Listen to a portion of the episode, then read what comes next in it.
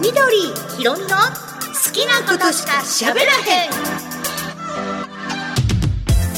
緑ひろみの好きなことしか喋らへん。今回も大黒ベースモナカスタジオからお送りします。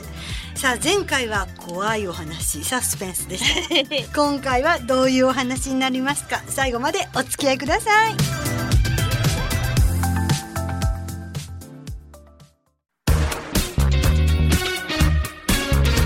ひろみの好きなことしか喋らへん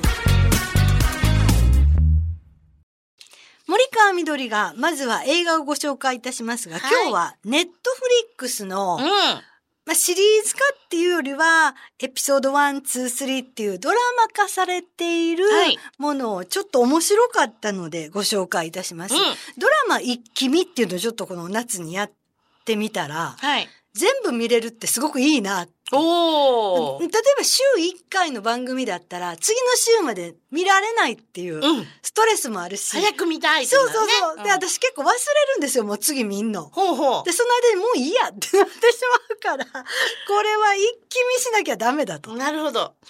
そうして一気見して、すごく面白かった一作が、うん。見たらいけ炎上する。お、漫画でありますね。そうなんです。これは、あの、ひろみちゃんのテリトリーなんですが、藤沢もやしさんっていう人が、キスという、そのコミック雑誌の中に、まあ、連載してはったうん。作品で、もともとコミックです。もう、もう今ね、映像化されてるもの、ほとんどコミック。ねそっから捉えること多いですよね。多いです。何でも、うんうん映画ももちろんそうですし。で、えー平川雄一郎さんっていう監督で、まあ今までにもいっぱいラブストーリーを作るのがすごい上手な監督が今回、えー作りました。はい。だ今回のね、その座組っていうのは本当に昔、ちょっと十数年前に東宝でラブストーリーを作っていた座組がそのまま作ってますので、へーむっちゃ面白いんです。はい作り方、はいはでもラブストーリーではありません。ないと。はい。うんこれね、まあどうなっていくか1話1話すっごい楽しみなんですが、全8話あります。うん。で、8話の最後まで喋っては面白くないので、まあ、触りだけっていうか、ちょっと肝心なとこだけ、こう、かいつまんでご紹介いたしましょう。まず、三たらいさんってお家です。あの、音という、音中の音に、はい。手、はい。ハンドの手に洗うというはい字を書く三たらいさん。うんここのお家は、あの、診療所、いわゆる病院も経営してはるお金持ちのお家で、代々病院経営をしながら住んでいた豪邸があるんですね。はい。裏に病院があります。で、お家がすごい豪邸。で、この豪邸が13年前に放火で全焼してしまう。で、放火って思ったのは、ここに住んでた人たちだけで、ほう。どうやらこの日の本の管理は奥さんがやってはったんです、ね。はい。吉瀬美智子さんが綺麗な人ですけども、ねところがもうオープニング出るなり、すいません、ごめんなさい、私が悪かったですって土下座してるんですよ、夜中に。はい後ろボーボーと、こう家が燃えてる前で。で、ご主人とか子供たちに、私のせいです。どうやら日の節元、あ日の不始末はこのお母さんのせいだったっていうので、吉さんが、失敗したからこうなったと。失敗したからこうなってしまったって言ってむちゃむちゃ謝ってうん。で、長女、女の子、あんずちゃんっていう女の子、メガネかけた小学生ぐらいの女の子が、お母さんそんなにそんなに土下座するほどのことじゃないけど、でも偉いことはもう家はなくなってしまった。っうんて言って、非常に衝撃的なところからドラマがスタートします。はい。で、でも、このあんずちゃん、すごい賢い子で、本当に、このお母さんの日の不始末だったのかな？本当に。本当に。うんで、ずっと心の中で思ってて、お母さんそんな人じゃないし、放火とかじゃないんかな？事件性あるんじゃないかな？ずーっと思いながら成長していくんです。で、このお母さんは責任を取って離婚をしますう。ん、うん、うん。で、離婚した後、子供二人、女の子、あんずちゃんとゆずちゃんって二人女の子がいて、女の子は私が育てます。って言って子供を連れて出ていくんですけれども、もうお母さんはそのことがずっとストレスになって、で、記憶が曖昧になってしまう。なんかどっちかというと記憶喪失一時的な記憶喪失がずっと続いてるんですね。で病院に入院したりしながらそしたらあんずちゃんはお姉ちゃんやから妹の面倒を見てお母さんの病院にも行ったりしてだんだん成長していきます。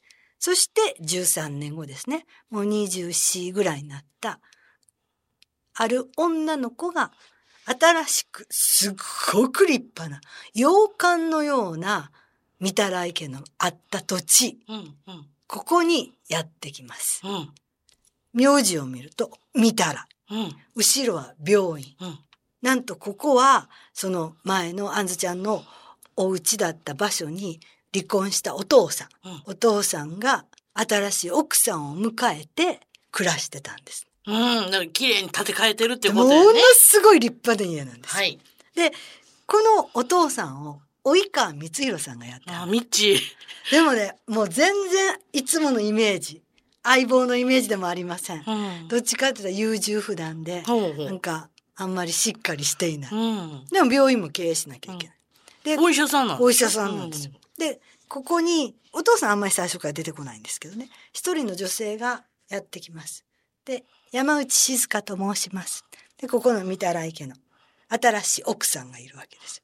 鈴木京香さんなんおお。綺麗じゃないですか。はい。ものすごいもう家お家に入って家にいる時の格好かっていうぐらいおしゃれなファッション。どこぞのパーティー行かはりまんのかっていうね。そうそうそううんもうずっとおしゃれなファッション。うんうんうん。読者モデルをやってます。はあ。もう SNS でバンバンもうフォロワーいっぱい。プライド高そうやね。そう、もうセレブ。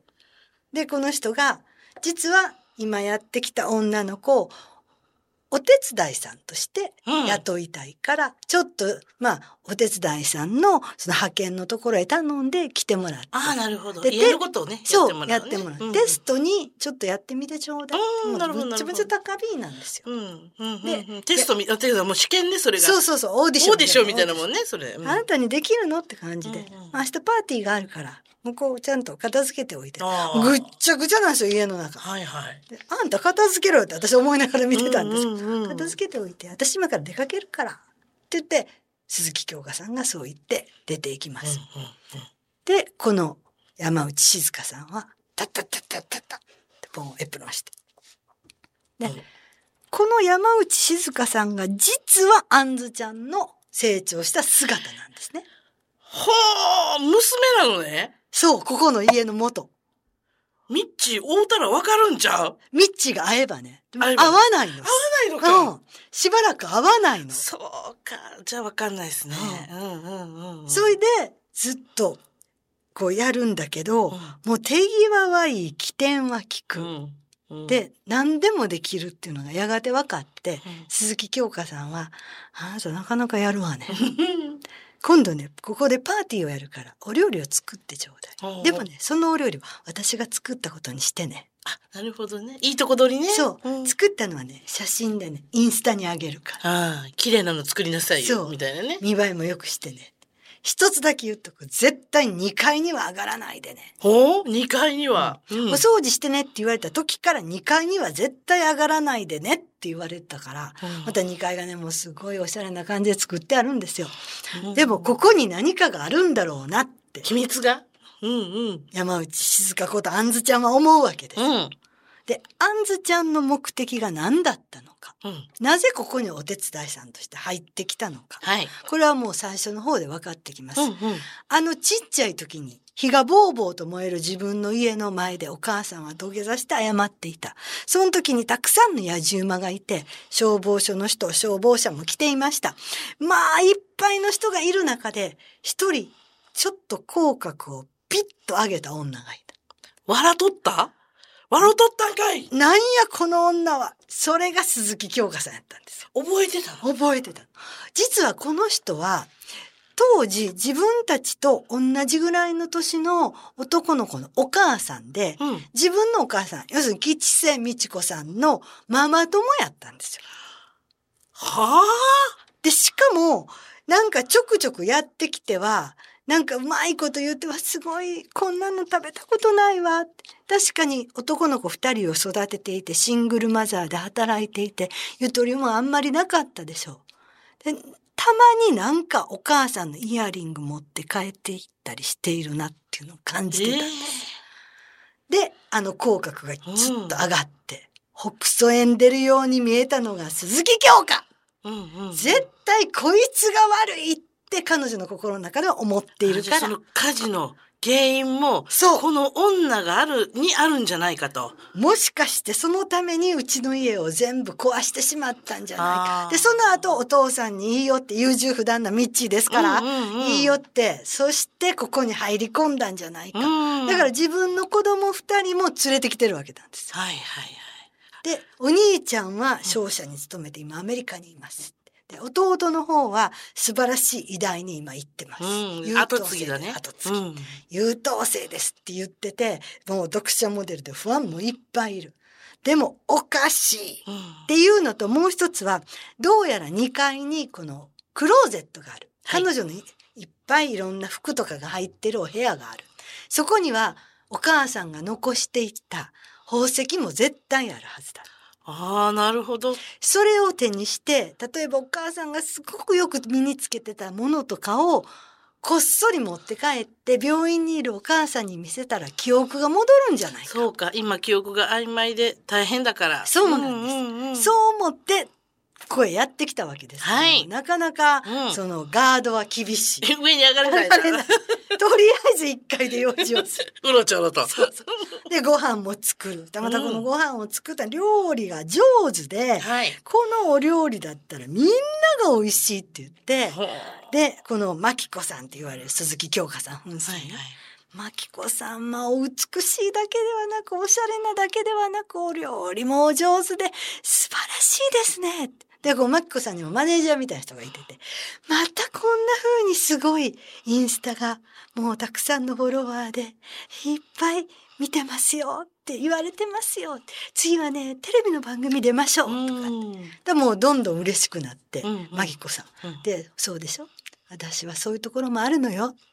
もうね、どんだけ鈴木京香さんが嫌な女。うああ。まいんですよ。うまいですよねうん、まだ綺麗やしね。うんだからただ嫌なだけじゃなくって、ちょっと見てたらかっこええなとか、うんこのファッションすごくおしゃれで。うんヒントになるなとか綺麗なの認めるけど根性悪いぐらいのねそうそうそうそう。で、いう形で、さあ、今度このあんずちゃん、いわゆる山内静香という名前で入っているお手伝いさんが何をこの家の様子を掴んで、うん自分の家の火事の原因を突き止めていくか。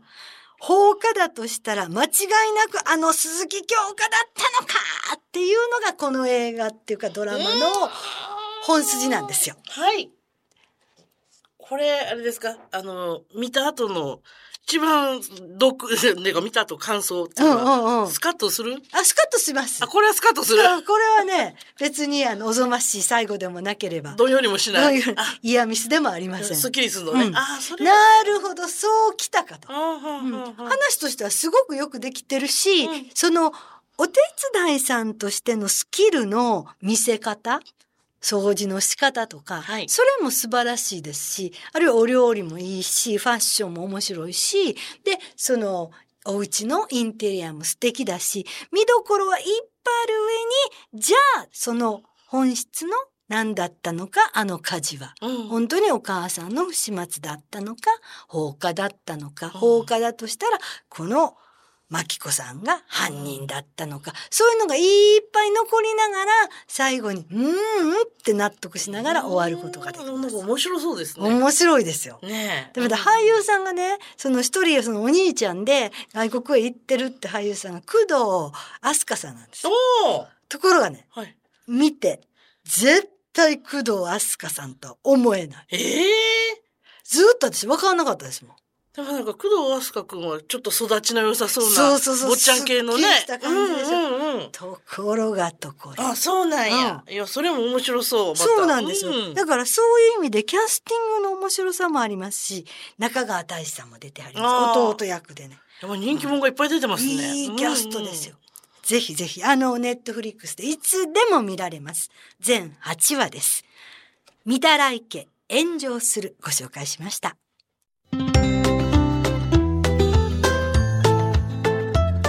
ひろみの好きなことしか喋らへん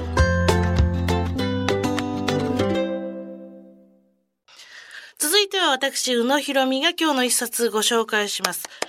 タイトルは、はい。天狗の台所。天狗がお料理するのかな？はい。これはあの、田中愛さん。愛称の愛で、うんうん田中愛さんという方が書いてらっしゃいます。え主人公は、えー、オン君というはい。13歳の少年です。ニューヨーク生まれのニューヨーク育ち。かっこいいな。ピンクの髪でくるっくるくるってなってちょっと癖っ気で、はい。ピアスして、ええ、もういかにも現代っ子。帰国子女ですね。はい。で、オン君が14歳の誕生日を迎える1ヶ月前にちょうど、うん。両親からこう告げられます。あなた、天狗の血を引いてるのよね。そんなん急に言われても。天狗会連盟ってのがありまして。この天狗会連盟が14の年は人目につかず生きよという、こういうお触れがあるんですねは。あしきたりがあるんです。はいですから、こんなところでチャラチャラしててはいけないとニューヨークで。うんあなた、日本に住んでいる年の離れたお兄ちゃんのところではあ1年間暮らしてきなさいよ。このお兄ちゃんは15歳違いなんですよ。はい。えらい離れてだからもう今に。29歳になっても落ち着いて日本で生活をしている。元井くんという子なんですけども、うんこの元井のおところで、えー暮らすことになるわけです。うんもう無理やり日本に行きなさいよって言って行かされて、はい静かに暮らすのよって言って、うん掘り出されるわけですよね。でも、オンくん自身は自分が天狗の末裔と聞いて、So cool! かっこいいじゃんってもうノリノリなわけですよ。もしかして、14歳で俺、天狗パワー炸裂覚醒しちゃうんじゃね？え空も飛べるんじゃね？えのぐらいの軽い感じの男の子で、ウキウキして日本に行くんですけれども、住むところは東京なんです。東京なんですけれども、この東京でも田舎はありますよね。うん。周りは都会なのに、地図で見るとそこだけなんか、こんもり山と。その森に囲まれてるような、自然いっぱい。自然いっぱいの山と木々に囲まれた超田舎にうんポツンポツンとお家があるようにもうあの昔話に出てくるような雰囲気のところに、このお兄ちゃん元井の家はあるわけですよね。でそこに来て1年間過ごせと言われて、で14歳の1年間は属性を離れた隠遁生活を送ることになります。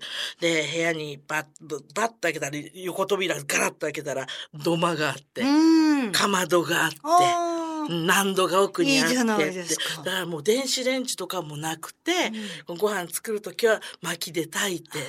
非常にもう昔の人がやってた生活の中でお兄ちゃんの元井さんはうん。ここで楽しく。え、お兄ちゃんそこで、ずっと暮らしてるわけ。です。ついさん使って。もう全部そこで暮らして、自給自足、秋になったらお稲刈りをみんなでやって、で、木の実をおやつに作っ取って作ったりとか、うんもう本当にお野菜も自分で作って、自給自足でそこから出ない生活を。してらっしゃいます。はい。ね、えーこの15歳離れたお兄ちゃんの元井さんはどんなタイプかっていうと、その14歳になったこのおオン君とはもう真逆、黒髪で、うんえーちょっと単発の髪に、あの唇の横にちょっとほくろがあるセクシーな感じで、で、物静かで無口なうん。お兄さんなんです。あまあ、ポーカーフェイスであんまり何考えてるかわからないような。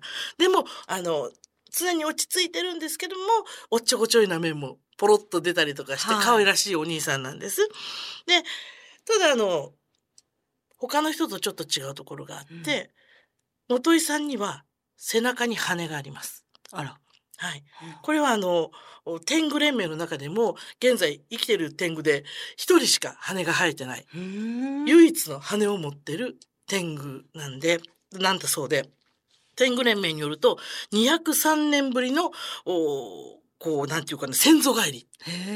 というふうに言われてて、ただその羽も、わっさーって目立つように生えてるんじゃなくて、こう、可愛い羽がちょろりって、おね、あのキャラメルの金の羽プレゼントみたいなのが、ね、なんかあるじゃないですか。あんな感じ。キューピーとかについてるキューピーとかについてピロンってついてるような羽がついてて、で、通常あの夏はこう折りたたんで、うんこう目立たないようにしてるので、うん汗もになるっていう そんなお兄さんがいて。で、そして麦という名前の、こうあの、白い毛の大型犬、大きなワンコが、うん。でこのワンコと共に一緒にここで生活していくわけです。はで、このワンコは実は天狗の力で基とオンたちと会話ができるんですね。うん。だから、ワンワンワンワンって、はためから言ってるようにでも、オンご飯だよもう帰っておいで とかいうのが、オンたちには聞こえるんですよね。で、えーまあ同じ天狗仲間の、あゆいくんとかね、がちょこちょこ登場したりとかして、実際こんなに天狗っているのっていうえ、何言ってんの？って、天狗の子は14の年に、まあ、一番ね、血が濃くなる。だから、あの、14歳にそれがわからないように隠れて生活をする。一番血が濃いから、天狗のこの特性が出やすいから、人目につかない、人間様にわからないように生活をすると。その時だけ犬の言葉がわかると。あだからこれが15歳になって16歳になって成長していくと、もう全く犬の言葉がわからなくあ。なる。うん。えー、こっから俺覚醒するんじゃないの？って、オンは期待してこっから自分がどんどん天狗になっていくんじゃないかっていう風にしてきてたけども、えー、15になったら、えー、この、お麦の言葉わかんなくなるの？うんうん。吠えてる言葉があって、そうだよ、俺も14の時にも聞こえてたんだって、その友達の天狗がこうみんな教えてくれるんです。で、そうなんだ、そういうことなんだ。って言いながらここでお兄ちゃんの元井と生活をしていくんですけれども、はい。言ったらこの性格も見た目も正反対の兄弟が衣食住を共にして、で、本当に里山のスローライフ生活を送っていくわけですね。で、日本の実り豊かな食を発見して、日本の四季を紹介していってくれるので、すごくね、優しい。あこういう世界もあるんだね。うん日本はいいね。穏やかだねって思わせてくれるような作品なんです。で、オンがスーパーで買えば早くないって最初は言ってたのが、こう徐々にこう木の実を取りに行ったり、何か柚子の皮を剥いてる時の作業とかの一つ一つにこの工夫と手間がかかっているんだっていうことに彼が気づいて生活をしていくわけです。で、クリスマスの時にせっかくだからローストチキンが食べたいよって言ってごねると、七面鳥はないけれど、鶏ならあるって言って、お兄ちゃんが鶏を持ってくるけども、うん。その鶏は近くで自分の近くで飼っている鶏で、うん。言うたら生きてる鶏の羽をもいで首を落として持ってくるって。オンにしたらそんなものは見たことがない。うんでも中の内臓を出して塩洗いしてきれいにして、そこに赤飯でいいかって入れて、うんうんうん徐々にこう自分たちで作っていく。で、やっと時間をかけてローストチキンが出来上がる。オンはそれを見て、最初から食べ物なわけじゃないんだね。うんそうですね。っていうわけですよ。うんとても素直な性格なので、オン君は。で、それを見た元井兄ちゃんが感謝を忘れてはいけないな。っうんていうような食べ物にまつわるの話がいっぱい出てきて、オン君がなんかもう現代っ子なんだけども、ちゃんとこの世界でも生きていけるよっていううん。昔のスローライフの中で、あ、こうやって生活している人もいるんだってとこに、こう、うまーくうまーく徐々に徐々に入っていく様と、美味しい料理の作り方もそこにちょっとずつ書いてあるので、ほう本当にね、上手にうまく組み込まれてて、日本っていいなっていう景色がいっぱい出てくるんですよ。田んぼの景色とか、お稲刈りの時の稲のこの白黒のおページなのに、なんかカラーで金色に見えるんおーふわーっとだから絵絵力がやっぱりあるので、非常に見てても楽しい漫画です。ですからあのこれから秋に向けてねほっこりしたいなという時におすすめの作品でございます。はい、えー現在もまだ続いておりますのでね、え1巻2巻が今出てるところだと思います。田中愛さんで天狗の台所をご紹介しました。